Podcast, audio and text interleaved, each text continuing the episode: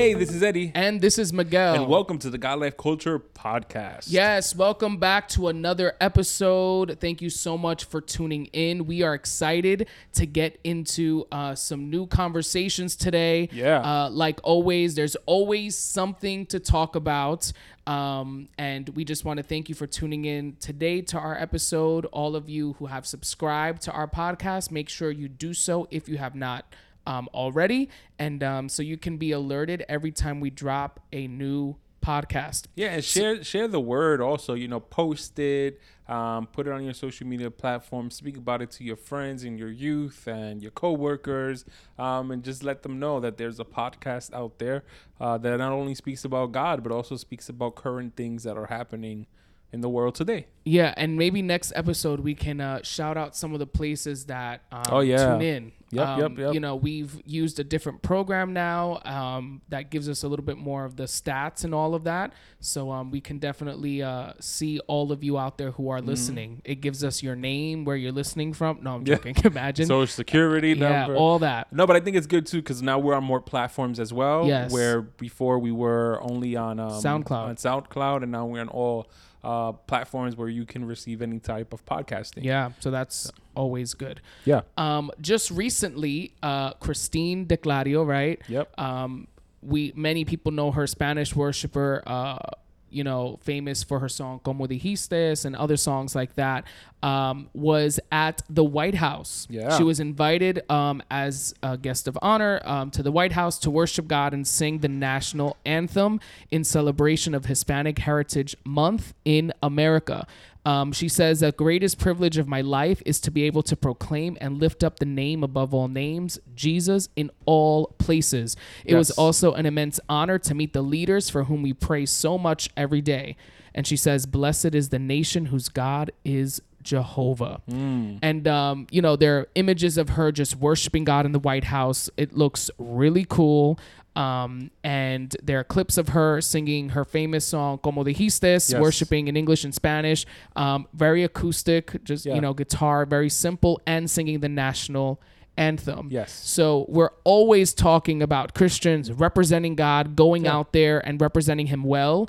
And this is a moment I love when they're able to, for moments like this, Hispanic Heritage Month, reach out to people and someone like her, Mm-hmm. who I feel. Um, has worked hard. You know, we were talking about this before. Has worked hard. Has kind of paved her own way, and um, to see her in this way on this platform, invited to the White House, Mm-hmm. um, it's something that we should be proud of. Our community. Yeah, and not only as Latinos but also as Christians. You know, Yeah. they could have picked anybody to do this. You know, as long as they Yep. were Hispanic, they fit the bill for what that you know what that qualification was for Hispanic Heritage Month.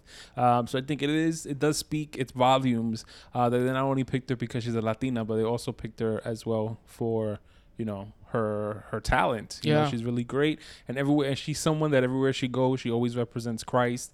Um, she's very open about her faith, um, and she is also you know one of those great worshipers. You know, someone who um, you can tell that through her worship it is authentic, um, and that it is her way of just bringing people into this uh, communion and connection uh, with the Lord. So I think it's good, and I it's think like it's we, we- you know we were speaking about earlier today. Is someone who has also worked hard for it.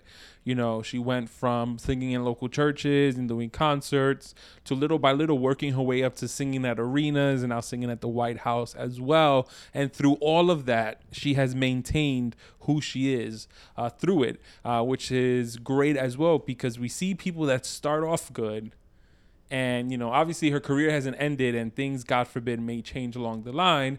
Uh, but from the looks of it it looks projected to be like she's going to continue down this road of putting out great content great music um, but also things that are christ centered as well. So very that's a very proud moment for us latinos uh, to be like oh look at her doing her thing you know? Regardless of what your political beliefs are and everything at the end of the day she was on a platform uh, where she shared god um, and that what he says and his word um, is powerful and that he would complete it through her song something like como dijiste.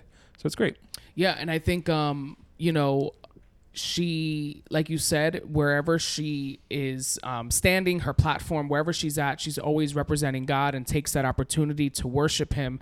And, um, you know, many times we can see people like this on this level, Yeah. uh, whether it is they're singing at local churches, you may see someone that just goes to minister in different places, or someone that goes to arenas and travels the world.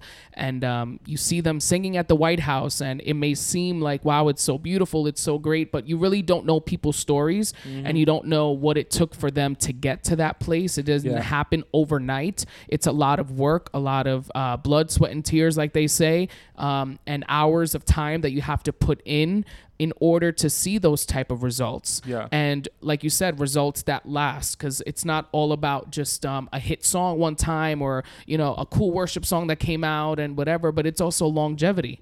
Yeah, and I think one of the great things about Christine is her um uh her transparency. You know, she's someone who shares her testimony, who speaks about, you know, in her early stages and her struggles and, you know, her being judgmental and all this other stuff. And you know, she speaks about the things that she had to go through in the areas in her life in which God had to work in her with. Um and it goes to show us that you don't have to be perfect. You know, we all have our struggles. We all go through our things. Uh, but there is the process does work. Yeah. It is effective. You know, you may start off at a certain place, but as long as you put in the work and you keep on going, you know, there's no telling into where God can take you. And again, it's our job to really pray for, you know, these people. We like their music and we enjoy their music and we're ministered to by them, it's our job to also lift them up in prayer. Um, at the top of this year, uh, she released a series of YouTube videos where she discussed um, her battle with postpartum depression Yes. and her battle with uh, even experiencing uh, suicidal thoughts. And she goes into it, um, you know, how she could not believe that this was coming at her to taunt her and to haunt her, you know, uh, something that she has been, you know, declaring and fighting, you know, in through her worship and all of that is now coming and knocking on her door at one of the times in her life where she's supposed to experience the most joy and happiness. Yes. And um, she released a series of YouTube videos talking about this and talking about this postpartum depression and just encouraging women that they aren't alone, that, um, you know, in these things that they go through. But um, one, in watching these uh, episodes, it was like a four part series um, that she did. Uh, you know, she gets emotional, she cries, um, and, you know, she goes through the whole process of, you know, the symptoms that she went through, what she experienced but also how she got through it. And she explains it was through her worship, through her prayer, her relationship with people around her. And she's very clear in the fact that she needs to maintain that Yeah. um, and be consistent in those things because it'll keep coming and keep knocking at different times in her life. And you'll think of her and you'll be like, you know, how can someone on that level? You mm-hmm. know, who sings to thousands, who millions know her music and stream her music. How could she, you know, find herself in such a vulnerable state or find herself in, you know, a state where she's telling us about this and talking about her shame, talking about the guilt that she felt and how she blamed herself yeah. right?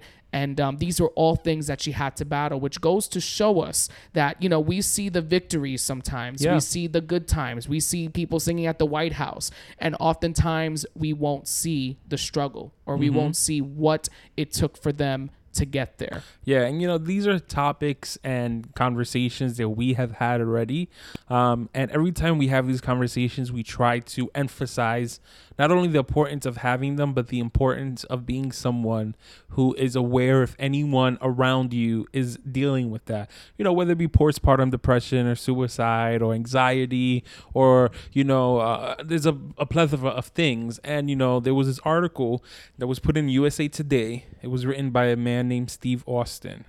Um, and it was recently put in September. And the title was "I was a pastor when I nearly died by suicide." And he's this article all came about um, because of a pastor who did actually commit suicide on September 9th of this year. He was a pastor of a very big church in Yeah. California. He was actually a mental health advocate. Yes. His name was Jarrid Wilson. Yes, And, um, you know, he died September 9th, was it? I believe so. Yes, Um, and his wife was the one that kind of put out the report, you know, he died of post suicide. On Instagram. Yeah, Yeah. he died of suicide, and um, By he was only thirty years old. Yep. almost 31. Yeah. And, you know, these are things that, you know, we've seen time and time again, you know, whether it be leaders or pastors or just people in general that, you know, they, A, they seem to have it all together. And then we've also had the situation of people that are transparent about not having it all together, um, which I think is his case as well. And there was a, on one of our, uh, podcast episodes from um, last year, we focused also on a pastor as well, who was someone who was who, who was in the middle of a series about this um, and committed suicide as well. Um, and it's just the the the unfortunate reality that these are things that people are struggling with. And because of the power of social media, um, we are seeing more and more of it. Um, you know, I think that there is, the, I mean, statistics do show that there is a rise in suicide in people between the ages of 10 and 34. Um, and I think that a lot of that has to do with our culture. A lot of Yeah. that has to do with expectations put on young people. Um, but in, within the church, a lot of that also has to do with the fact that um, we aren't well equipped to help people that are dealing with all these types of situations. So uh, anxiety depression suicide um, you know and one of the things that i've spoken about previously before and i mentioned and is mentioned also in this article is the idea of you know sit, telling someone if someone sits down with you and goes on you know um, uh, you know, takes this leap of faith to open up to you about their situation, and the only response you have for them is, "I will pray for you."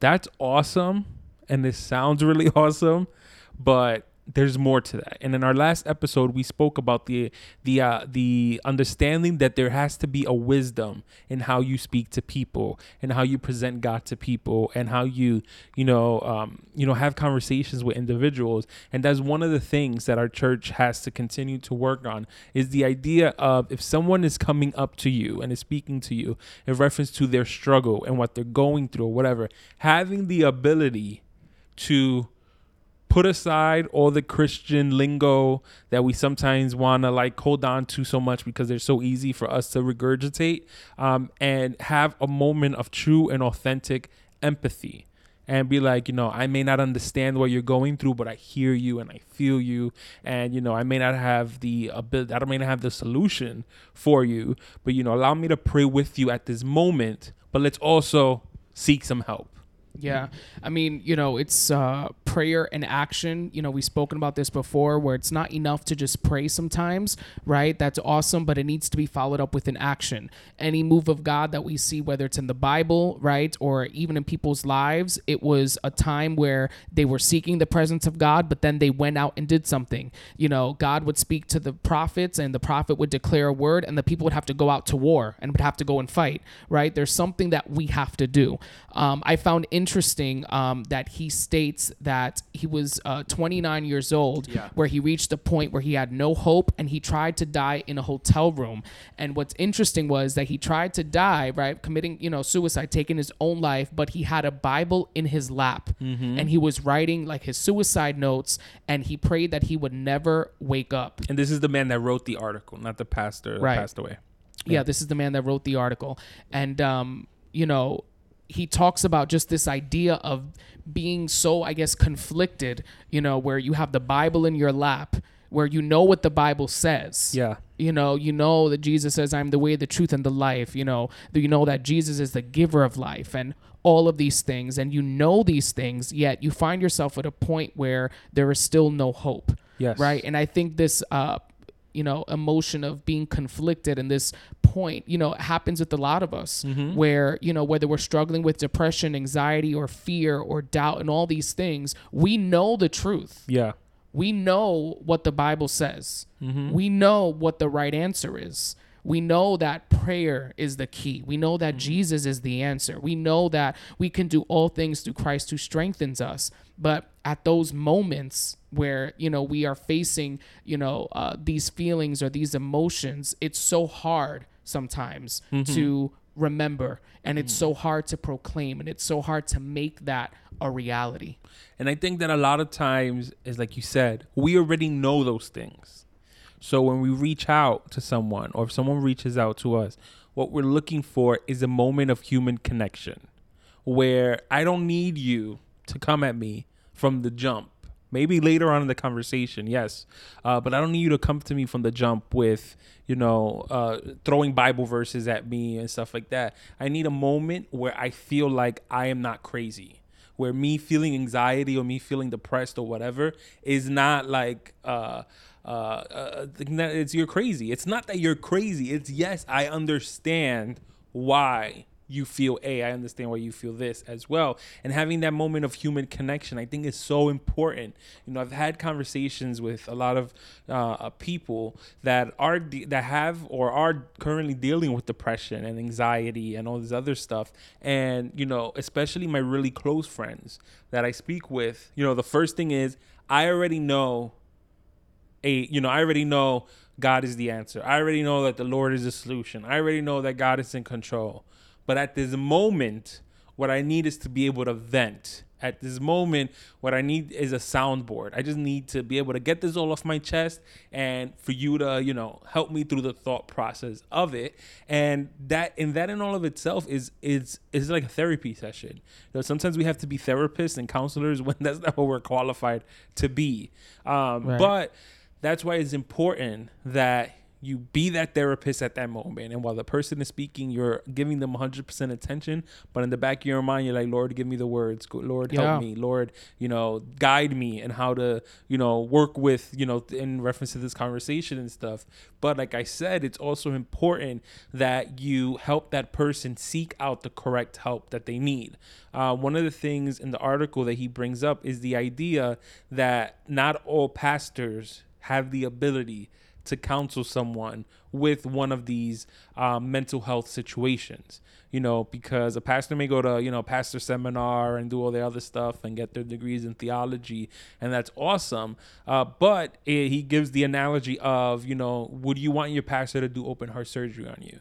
Right. No, because that's not a qualification that he may have.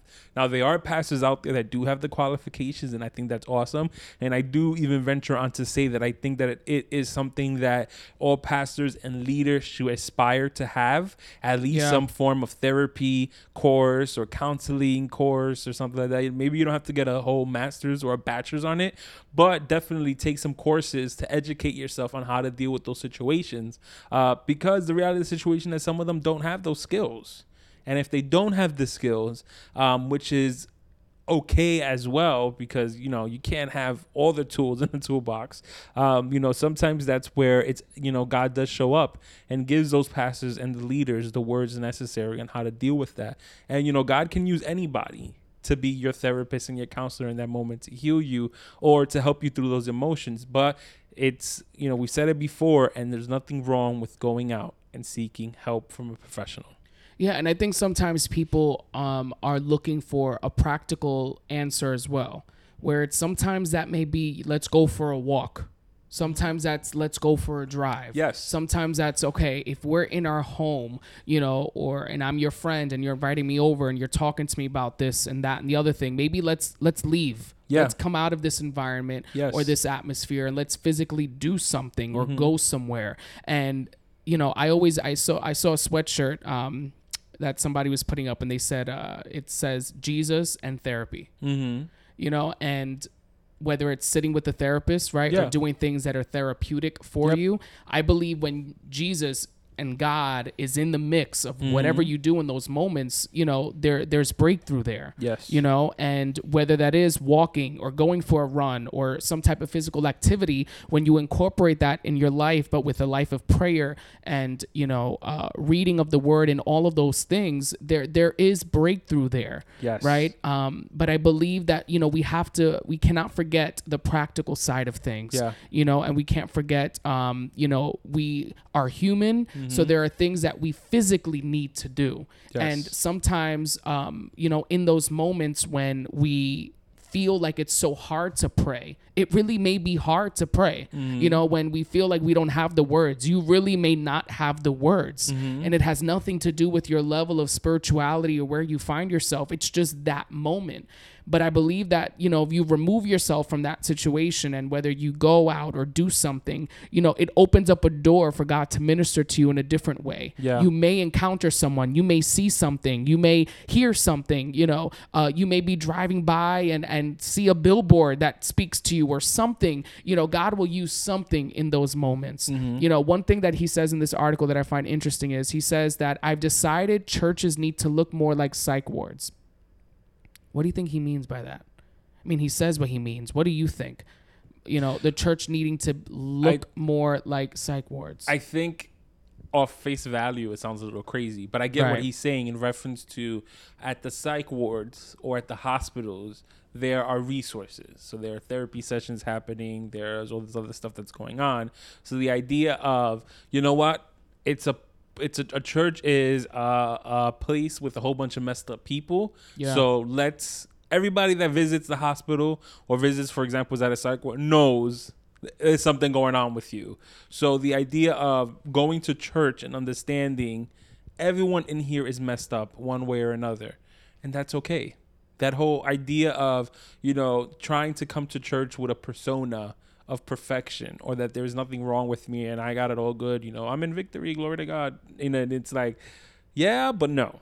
so I think, you know, that's important yeah. for us to understand as well. I heard someone say that in moments where they struggle with these things and they struggle with sadness, they and someone asks, you know, because this is the question everyone asks, "Are you okay?" That's mm-hmm. usually like the sentence, the, the the question. They say, "I'm not, but I mm-hmm. will be." Yeah. You know, so it's almost like I'm not okay right now. I will be okay, but at the moment, it's not good. It's not But I- okay. you know, and I also think that sometimes we need to rephrase the question. If you see that someone is not okay, don't ask them if they're okay. Be like, "Oh, I've noticed you've been a little off lately. You know, what's up with that?" Or something like that. Because if somebody, I'm I'm a closed book.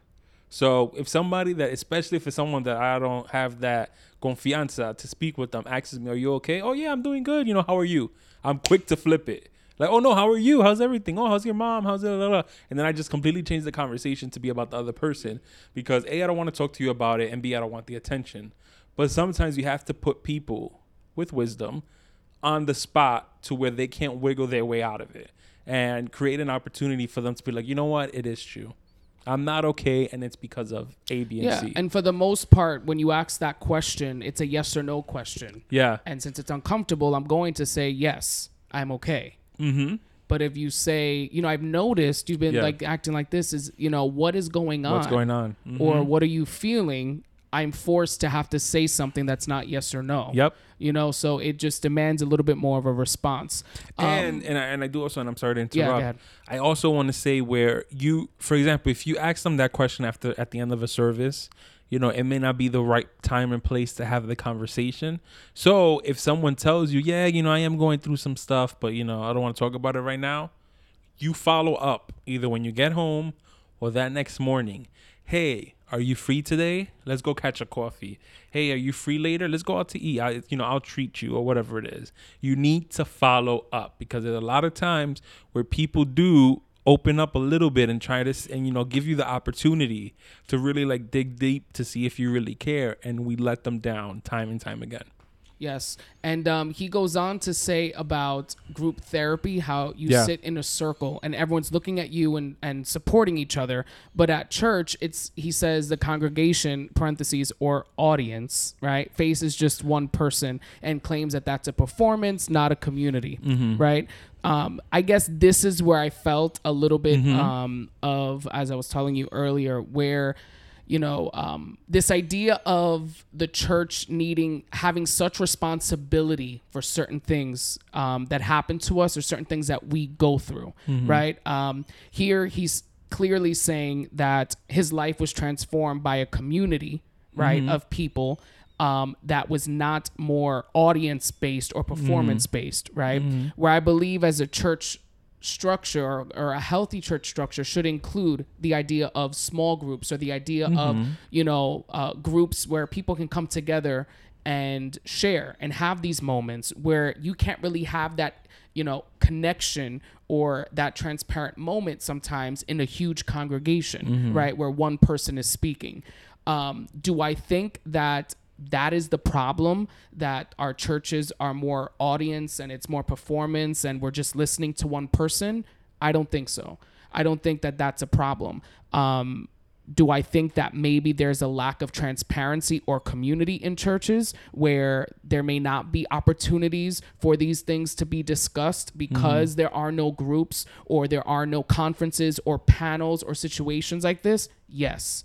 And I think that's where we lack, where we don't have, um, I, we can say the, I guess we don't create the space for these type of mm-hmm. conversations. Mm-hmm. You know, um, I believe that there are great you know messages that pastors can give where they can touch on these issues and bring it up mm-hmm. but to um, just narrow it down to say that uh, you know, it's not mentioned or, you know, it's more of a performance audience. We're just here watching one person. It should be more, you know, intimate and more um, community like.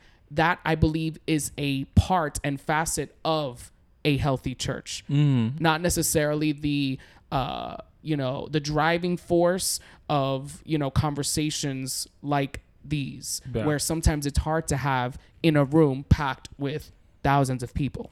Yeah, I think it's definitely a combination of both. I think that these are, you know, there's a lot of subjects in our churches that aren't spoken about and are considered quote unquote taboo for whatever reason. Um, but I think that these subjects need to be addressed both from the platform on a preacher style um, um, um way uh, but also in you know small groups or you know in youth groups or you know um, instead of doing you know um, uh, you know, you take three weeks to do some type of course or something, and you know, you allow people to have the opportunity not only to receive but also to share their experiences and what they've gone through. You know, I think it's very important as well, um, and it's it's a balance of the two. But I, th- to me, the takeaway is that you know, in 2019, there are still churches that are not speaking about these important subjects. There are still churches that do not speak about depression. And if they speak about it, they speak about it, oh, it's a demon, you got to cast it out and that's it. That's the only thing that is mentioned about it. It's never about these are tools, these are resources, these are things that you can do. It's never about I understand you. It is a real feeling to feel depressed. It is a real thing to feel anxiety. It is, you know, a real thing to feel these type of pressures. A lot of churches are not doing that. And that's what the problem is. And I think that we have to continue to work our way to improving how we are as a church and as a community. It's both. It's not only one, it's not only the other. We can't just be, you know, small groups all day, every day, everybody doing icebreakers. No, you know, there definitely has to be, you know, sermons and give the opportunity to our pastors and to leaders to be the tools that they are to bring the word of God to us. Uh, but there is that also practical side that has to, has to be done. How you implement it in your church, depends on you and depends on the direction in which God wants your church to develop that um, that branch. But the point is, you have to develop it. And I guess my question is then, what would that look like? What are some practical things that our churches could do, um, you know, to bring this type of awareness? I think uh, to a point that you were saying, you had mentioned uh, the youth, right? Yeah. Um, in this article, he also explains that suicide is a second leading cause of death for Americans ages 10 to 34, and that mm-hmm. includes um, youth, you know, in that conversation and in that in those numbers. Um, so if you're thinking about it, a 10 year old, yeah, you know, a 15 year old, they're already battling these things, and um, I think many times, you know, that's like the starting point mm-hmm. you know, where um, within our children, within our youth, you know, having these conversations, mm-hmm. you know, bringing these things up and um, not just assuming they're going to grow out of it mm-hmm. or not just assuming they're acting that way because they had a breakup or because you know they're going through uh, you know a little crisis that may not seem as big or important to you right um, but I truly believe that it, it it starts with you know that's a starting place that we yeah. can that where we can begin to have these conversations where you know we have young people growing up okay to talk about it and mm-hmm. okay to have open dialogue and okay um, that the, you know recognizing this is something i'm struggling with something i'm going through but i understand there's a solution. And Yeah. i understand that it's okay to talk about it and it's good for me to talk about it and it's good for me to seek help. I shouldn't hold it in. Um, you know a 10 year old a ni- a 9 a 10 year old that is trained in that way with that mentality when they grow to be 15 they're able you know to have that freedom to talk to somebody Yeah. for the most part of course Yeah, you know, and, and I've said this before and I'll say it again, where we need to use um, what's happening in social media um, or in the news or whatever as tools to address our youth with. So, for example, you know, this article came out not so long ago, um, and, you know, there's a lot of people that saw about the pastor on social media who took his life and all the other pastors um, and leaders that have done the same thing. Um, but, you know, instead of just, you know, reading it and reserving that for yourself, bring it to your next you know youth group meeting. Bring it you know if you're teaching sunday school and you know maybe the class has nothing to do with that either finagle it so that the class does have something to do with it or take a moment you know 10 minutes before or 10 minutes after class is over to speak about these subjects.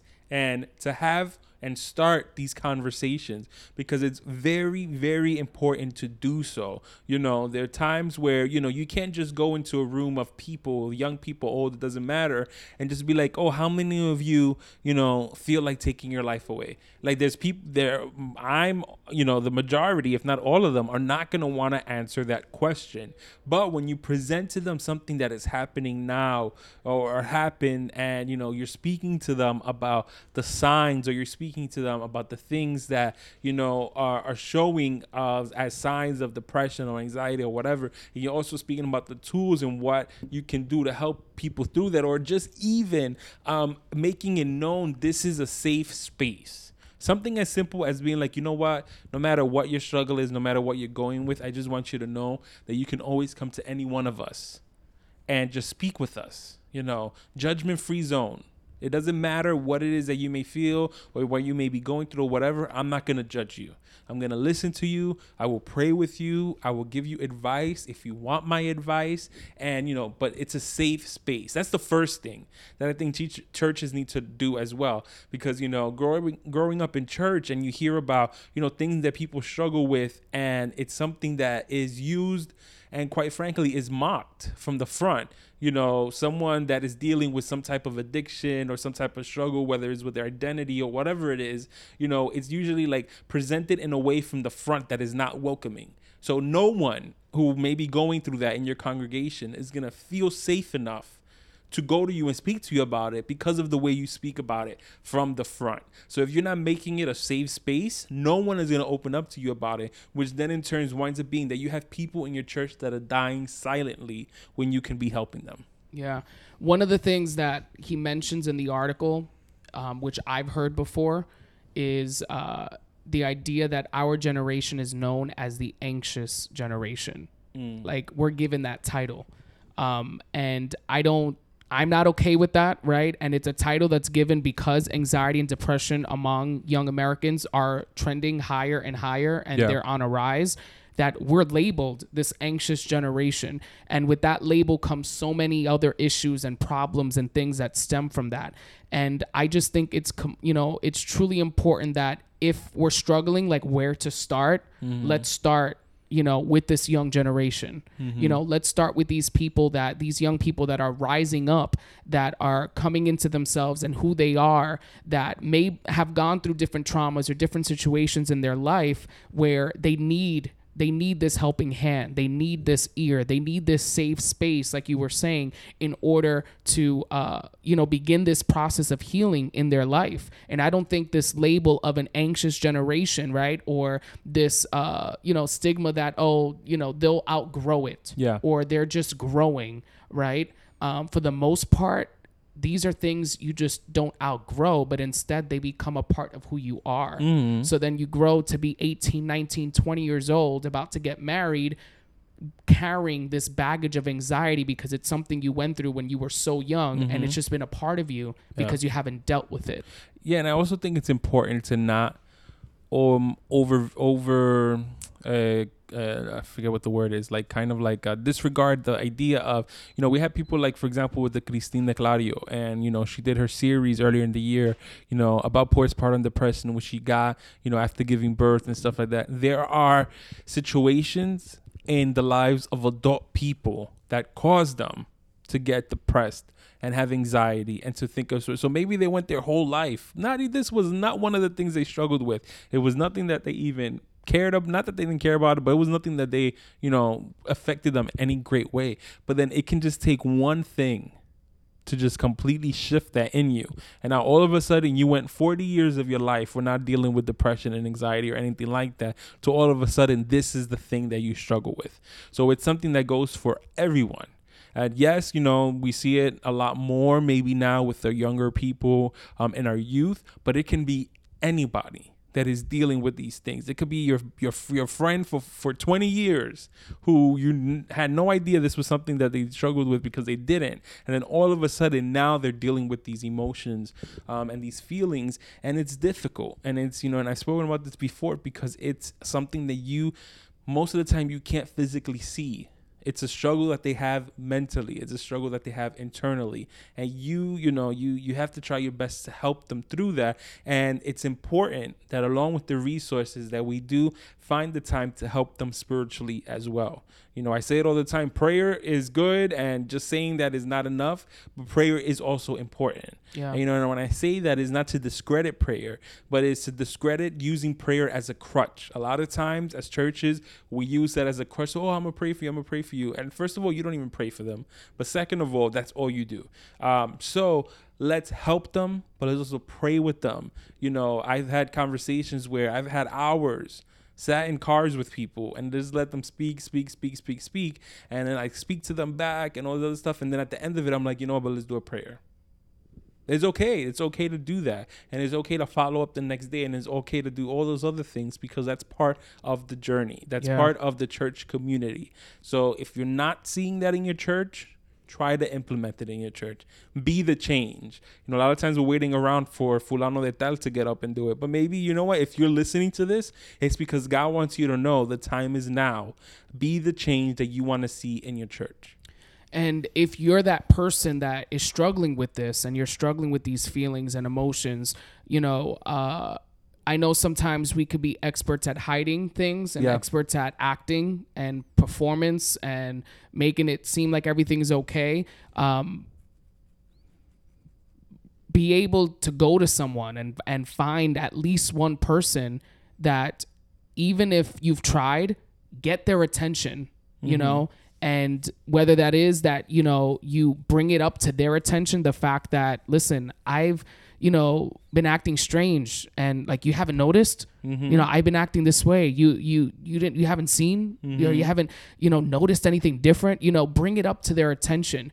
Um you know and it's like that statement we've said it before you know check on your strong friends. I think Yeah. there are times where people look at you and they just think you know you got it together you're okay.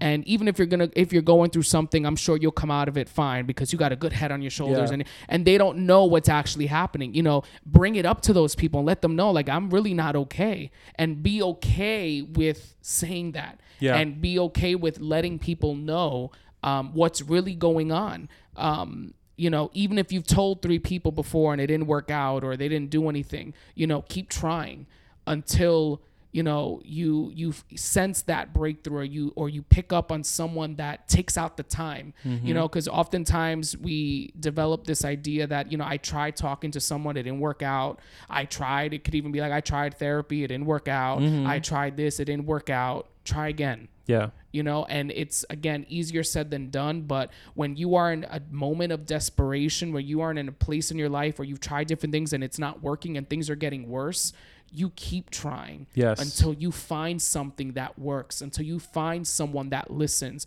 until you find you know uh, the right therapist until you find the right counselor the right church until you find the right group of people that will actually help you Yeah.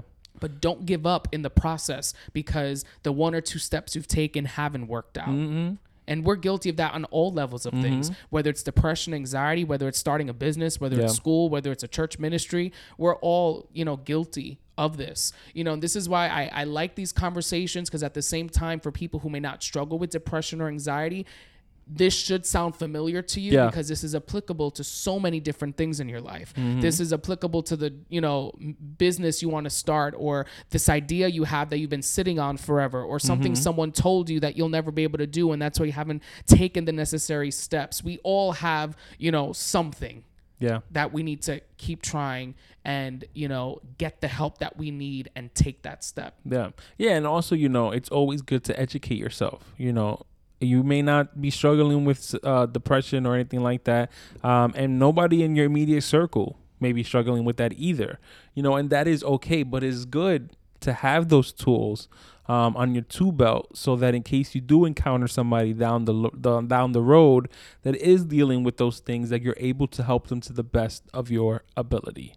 So we want to thank you once again for tuning in to this new episode of the God Life Culture podcast. As always, you can reach out to us on our social media platforms. Yes, you can follow us on Facebook, um, follow us on Instagram, God Life Culture Podcast. You can send us an email at godlifeculture at gmail.com. And be sure to subscribe to this podcast so you can be notified every time we release an episode. Share it, spread the word. And um, again, you're not alone. You're not alone and keep on trying. Yes. Knock on those doors, knock on all the doors, and just push and push and push because your answer is on its way. So thank you once again for listening to the God Life Culture podcast. That's God, God, Life, Culture. Until next time. See ya. Bye.